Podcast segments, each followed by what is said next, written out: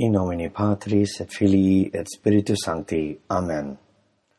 Benedic nos Domine et ec tua doneque de tua largitati sumus sumpturi per Christum Dominum nostrum.